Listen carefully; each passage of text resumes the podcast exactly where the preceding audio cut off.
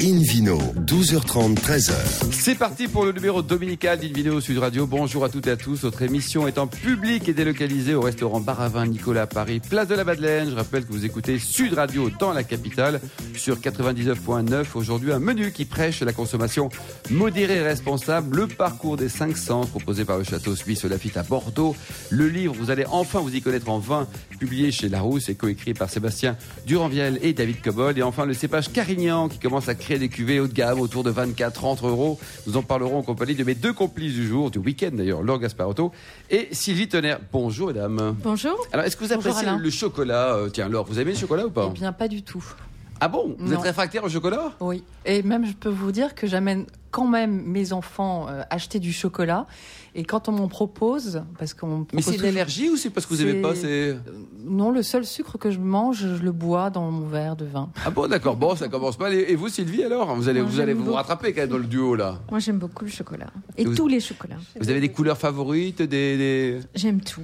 J'aime tout, c'est terrible. On en parle avec notre premier invité, notre confrère Jacques Pessis. Bonjour Jacques. Bonjour Alain. Alors je dis confrère parce qu'on vous écoute tous les jours sur Sud Radio. Vos horaires, c'est quoi en semaine? 13h, 14h, juste après vous. Juste après vous, quoi. Du lundi au lundi.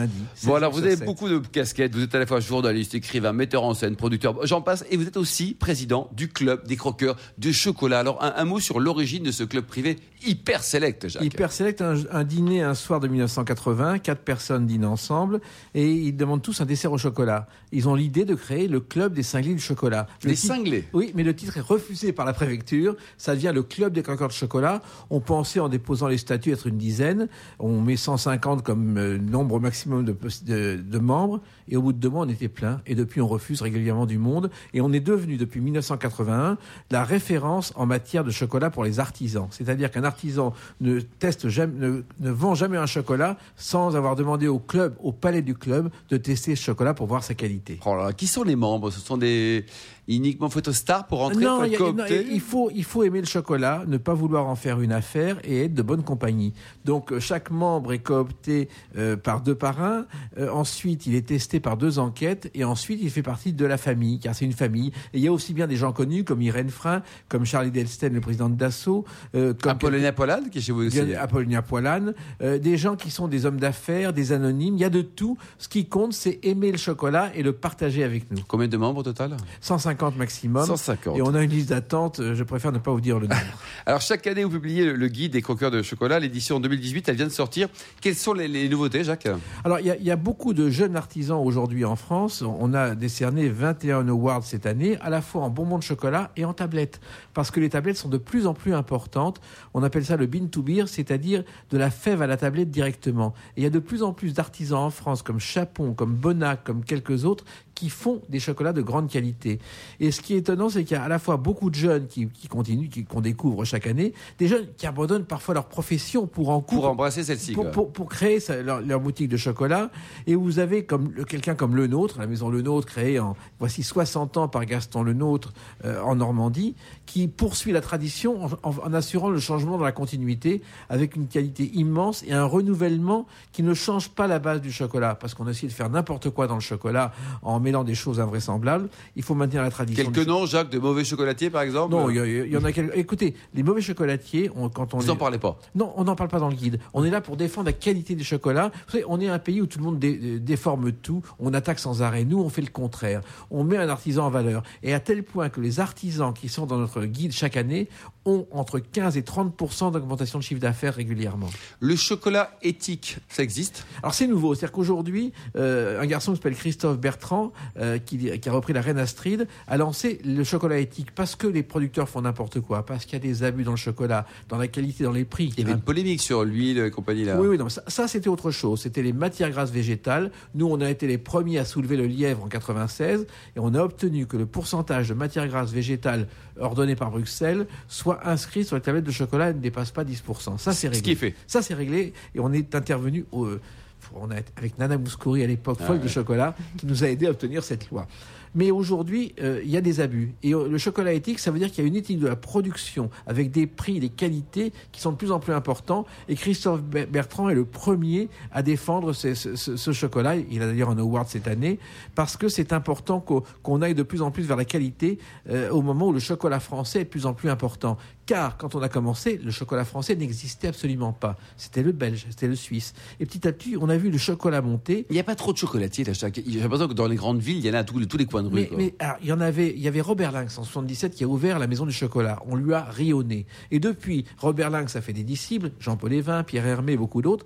Et il y en a de plus en plus. Chaque année, on a une trentaine, une quarantaine de nouveaux chocolatiers. Et de grande qualité. Ce qui est étonnant, c'est que les nouveaux qu'on a font de la qualité avec du bon chocolat, du bon cacao et tout ce qu'il faut pour que le public goûte. Alors, c'est un peu plus cher, ouais, mais on y va quand même parce que c'est bon. Il paraît que les Français s'exportent côté chocolat au Japon aussi. Ouais, au Japon, c'est extraordinaire. Vous avez de plus en plus de boutiques de Japonais qui sont venus apprendre leur métier en France et qui ont des noms français.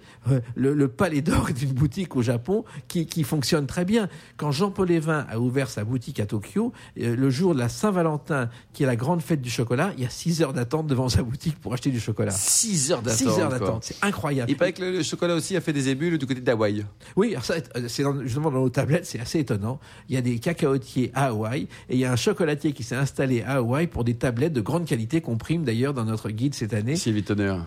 C'est étonnant. C'est notre tour du monde, c'est génial. Mais et à Saigon aussi, à Saigon, il y a 2 Français qui sont installés, ils ont des plantations et ils font un excellent chocolat qu'on trouve en France aujourd'hui. Et pour terminer, le chocolat avec le vin, en tout cas avec les liquides, ce qui nous intéresse aussi à bord de Invino Sud Radio, quel conseil, Laure, on pourrait donner à l'amateur de chocolat qui lit matin, midi, soir ce guide des croqueurs de chocolat? Je ne sais pas, du Maury, du Bagnoul. Du côté des vins doux naturels, ouais, bien sûr. Et ça fonctionne bien, quoi. Et ça ouais, fonctionne très bien, bien Jacques sûr. Jacques Pessis, pour terminer, ce guide, cette édition 2018, on peut la trouver où exactement ? Sur Internet, dans les librairies ? Comment on peut se le procurer, cet ouvrage de référence, on va dire, en matière de chocolat ? D'abord, sur le site des Croqueurs de Chocolat, où il y a un lien pour acheter le guide. Et puis maintenant, on va être sur Amazon pour la première fois à partir de cette semaine. Donc, on peut dans les librairies, on n'existe pas. Mais sur Internet, dans les salons et sur Amazon, on le trouve. D'accord. Et le talent, votre coup de cœur, le coup de cœur de Jacques Pessis dans ce guide-là. Est-ce que vous avez un chouchou ? Allez, vous allez nous faire des ennemis, mais c'est pas grave, il en faut un. Est-ce que vous avez un chouchou ? Écoutez, moi, je vais dire que mon chouchou, c'est le nôtre, parce que maintenir une qualité 60 ans après, en se développant, en créant de nouveaux chocolats, et même en créant une école pour trouver de nouveaux chocolatiers, j'ai connu Gaston Lenôtre, qui était un homme étonnant. Il voulait que son œuvre perdure, elle perdure. Merci beaucoup, Jacques Pessis. Invino Sud Radio retrouve maintenant ce beau dimanche midi l'excellente Laure Gasparotto, journaliste au Monde, pour nous parler du château Smith Haut Lafitte. Oui, je voulais parler de ce parcours des 5 sens que Daniel et Florence Catiard ont mis au jour. Je ne sais pas si Sylvie, vous connaissez. Oui. Mais c'est donc 8 hectares de forêt qui sont vraiment juste à côté du château Smith Haut Lafitte. Donc nous sommes à Bordeaux. Hein. On est à Bordeaux, donc vers Pessac, dans l'appellation Pessac-Léognan. Et on est entre 2 châteaux qui appartiennent d'ailleurs à la famille Catiard, le château Le Thil et le château Smith Haut Lafitte. Et entre les deux, donc, il y a ce parcours de forêt des 5 sens. Ce que je trouve bien, c'est que les parents peuvent y aller avec leurs enfants et commencer à éduquer leurs enfants, pas forcément au vin, mais en tout cas à différents sens, pas que la vue, pas que l'odorat. Mais c'est un parcours qui est organisé, alors ? C'est un parcours où on peut aller librement quand on veut. Il y a un petit sentier et on paye. C'est un peu à l'esprit suisse, c'est comme on dit. Ceux qui veulent payer payent. Oui, voilà. Il ne va pas être riche en France, hein, si. Non, mais bon, il y a un tarif. Hein, je me souviens plus du tarif. Je crois que c'est 18 €, mais je suis pas très sûre. D'accord. Et là, on a le droit d'emprunter ce chemin. Et donc, on peut emprunter ce chemin. Donc, on est accueilli par des animaux, des chevaux. Il y a une ferme, il y a des chèvres. Il y a le parcours s'achève même avec 2 lamas qui sont d'une beauté absolue. J'avais jamais vu. On les salue, voilà.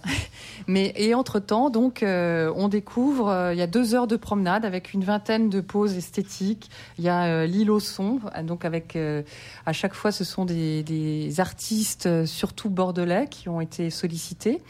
Donc l'île aux sons, c'est José de Lepièze qui l'a mise en place, et donc on est dans une forêt de tubes qui font des bruits, mais c'est assez ludique et très intéressant. On est comme dans une forêt originelle en fait, en traversant ce parcours que Florence Catiard a vraiment mis du cœur à faire. Et, donc un coup de cœur, un vrai coup de cœur. Oui, c'est un vrai coup de cœur. Donc on peut entendre le bruit de la source aussi. Il y a une espèce de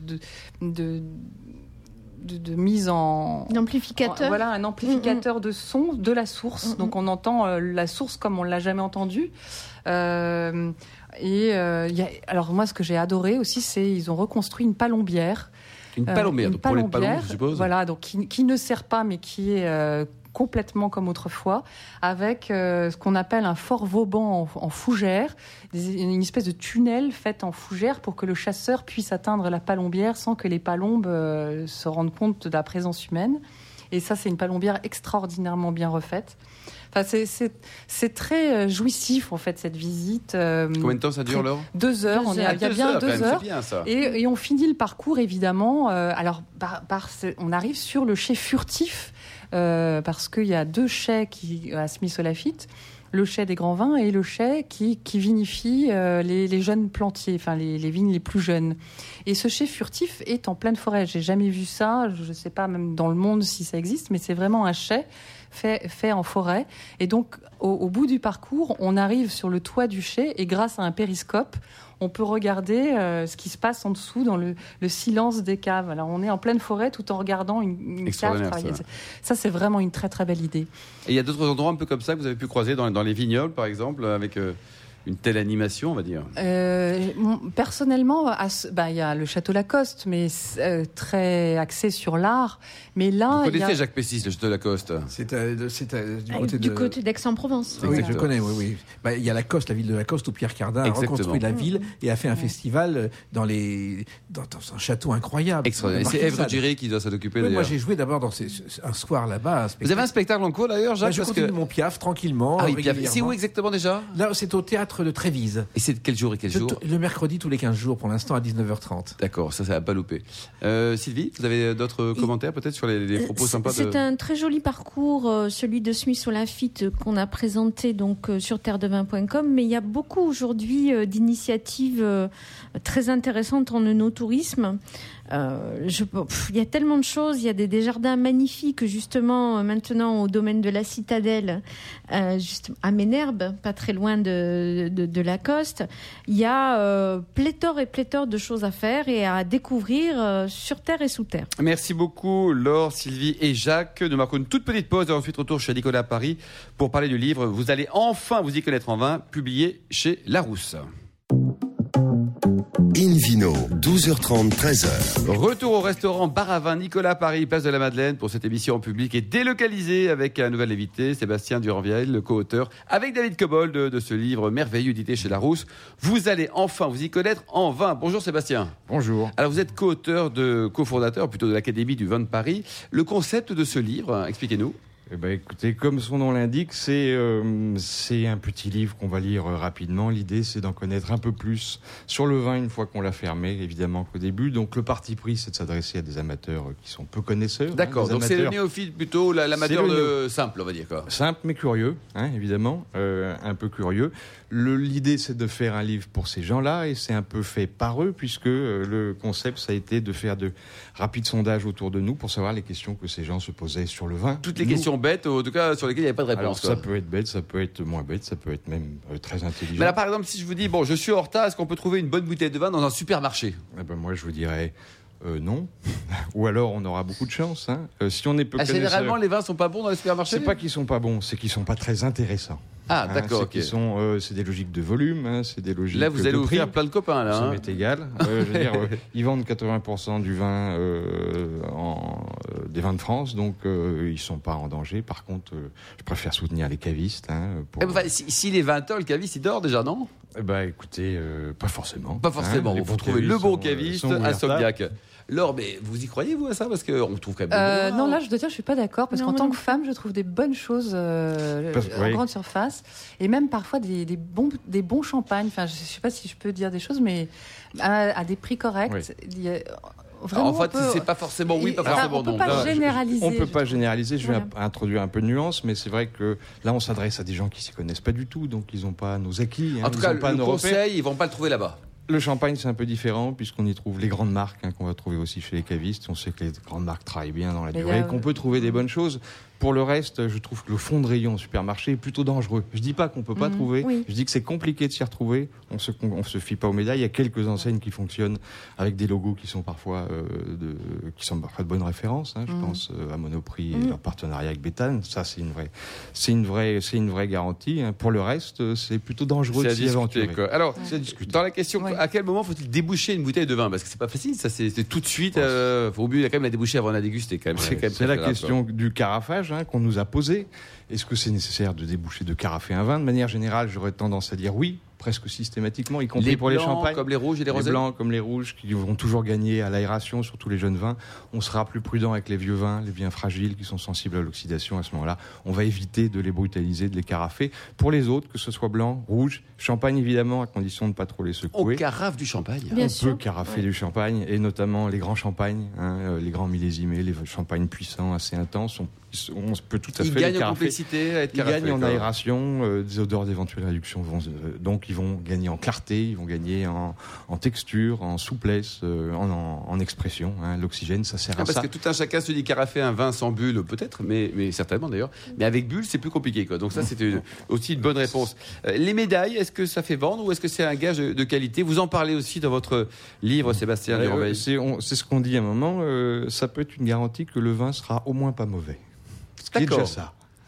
Mais ça veut dire que toutes les médailles sont crédibles? Non, ça veut dire que les médailles valent ce que les concours valent. Donc si le concours est exigeant, s'il récompense une faible proportion des vins présentés, à ce moment-là, c'est digne de confiance. Mais tous les concours ne fonctionnent pas selon cette logique-là. Donc, quelques bons concours, peut-être vous avez parlé tout à l'heure pour Monoprix, pour vous c'est une enseigne de qualité en GD. Quelques concours qui sont crédibles selon vous aux yeux du consommateur? Je pense au Concours Mondial.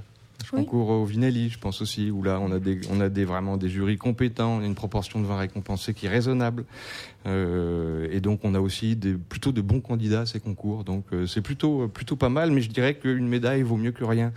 Pour prendre l'exemple du supermarché, on est perdu tout seul dans un rayon de supermarché. Le problème du supermarché, c'est qu'il n'y a aucun conseil, donc on va se raccrocher si on n'est pas connaisseur au signe extérieur. Donc ça peut être un repère positif, la médaille, vous voulez dire ça peut être un repère utile. Alors dans votre livre, vous allez enfin vous y connaître en vin, on parle aussi des cépages, c'est important le cépage? Le cépage, c'est important, c'est une des clés d'entrée qui est pratique, c'est vraiment pas la seule. Terroir contre cépage, c'est souvent l'approche. L'avantage du cépage, c'est que c'est plus facile à comprendre. Faire le tour des terroirs, c'est une vie d'amateur. C'est des clés d'entrée. C'est des clés d'entrée qui permettent, c'est des raccourcis, ça a ses limites, mais décrire les différentes typologies d'un chardonnay sous différents climats, ça va donner des clés d'entrée. Il y a quelques cépages qui sont incontournables dans le monde. 50% des vins produits dans le monde commercialisés sont issus d'une quinzaine de cépages. Connaître ces cépages sur combien au total, Sébastien? Entre 6 et 10 000. Donc il y en a une quinzaine entre 6 et 10 000. Il y a entre 6 et 10 000 variétés de vinifera. Il y en a quelques centaines réellement plantées. Sur ces quelques centaines, vous en avez une poignée qui représente la majorité des vins produits. C'est triste ça alors ou pas? Ou c'est comme ça? Ben, en fait, je pense que si on veut affronter les changements climatiques, on devrait être de plus en plus diversifier nos cépages. Et c'est aussi la raison d'être de ce petit colloque qui a lieu une fois par an, qui s'appelle les rencontres des cépages modestes, pour essayer de retrouver les avantages de cépages qu'on a oubliés, alors qu'aujourd'hui, peut-être que des cépages tardifs nous aideraient à avoir moins d'alcool dans les vins, par exemple, à lutter contre la sécheresse. Et varier aussi le goût, parce qu'on n'est pas mono. Et varier les goûts, bien sûr. Je pense que la diversité est le garant de la pérennité du vignoble. Sylvie, les cépages, vous en pensez quoi? Ce que j'en pense, c'est que c'est des clés d'entrée. Quand on démarre sa vie dans le vin, on ne peut pas passer outre l'apprentissage par les cépages. Parce qu'il faut savoir à quoi goûte un chardonnay, à quoi goûte un viognier, un cabernet sauvignon, un merlot, une syrah, etc. Et puis après, il y a une variété quand même infinie de combinaisons possibles, d'autant que ça se combine aussi avec les terroirs et les savoir-faire des vignerons. Et je pense tout à fait comme Laure que notre patrimoine ampélographique, mais ça devrait être sacré et puis protégé et puis encouragé. Et cette rencontre, effectivement, autour des cépages modestes qui a lieu chaque année en novembre, eh bien on y goûte une très bonne idée, quoi. Des choses très intéressantes. Sébastien, dans le top 3 des cépages dans le monde, qu'est-ce qu'on trouve en termes de superficie, en tout cas les cépages les plus plantés au monde, c'est l'airain espagnol. C'est un cépage blanc. L'airain espagnol. Oui, puisque c'est le cépage de la... C'est pas le Pinot. Non, c'est le grand cépage de la Castille-La Mancha, qui est le plus grand vignoble du monde. Hein. On trouve, c'est un vignoble qui fait presque 450 ou 480 000 hectares, qui produit essentiellement des vins blancs historiquement destinés à être distillés, donc des bases à eau de vie. Ça reste le cépage le plus planté au monde. Je voudrais pas dire de bêtises derrière, mais on doit trouver le chardonnay. Hein, oui. Le chardonnay qui offre comme chance de pouvoir être planté partout, sous tous les climats, ouais. et donner de bons vins sous tous les climats. Merci beaucoup Sébastien. Je rappelle, le livre il est publié chez Larousse, hein, 12,90 €. Donc ça, c'est une super idée de cadeau. Vous allez enfin vous y connaître en vin. Ouais, on va l'acheter à tous les papas, les grands-pères, à tout le monde. Je vais juste rajouter un mot pour signaler le très bon travail, je ne suis pas le mieux placé pour le juger, qui a été fait par l'illustrateur qui s'appelle Bertrand Loquet. Il a fait quelque chose de très moderne, c'est aussi l'idée de ce livre, c'est de se décontracter. Et je voudrais quand même signaler qu'il a fait beaucoup pour ce livre. Allez, on l'embrasse, bravo en tout cas. Sylvie Tenere, si on parlait un peu du Carignan, parce que le Carignan, ça y est, il s'émancipe, il trouve de nouvelles lettres de noblesse. Ça commence à coûter cher tout ça. Ah ben oui, bien sûr, ça commence à coûter cher. Et puis, on n'en parle pas souvent du Carignan, mais en fait, notamment dans les vignobles du Sud, c'est un cépage qui est en train de, depuis quelques années quand même, mais de remonter comme ça, patiemment, sur les devants de la scène. Aussi pour ses qualités en termes de culture, parce que c'est un cépage tardif, donc justement, on en parlait.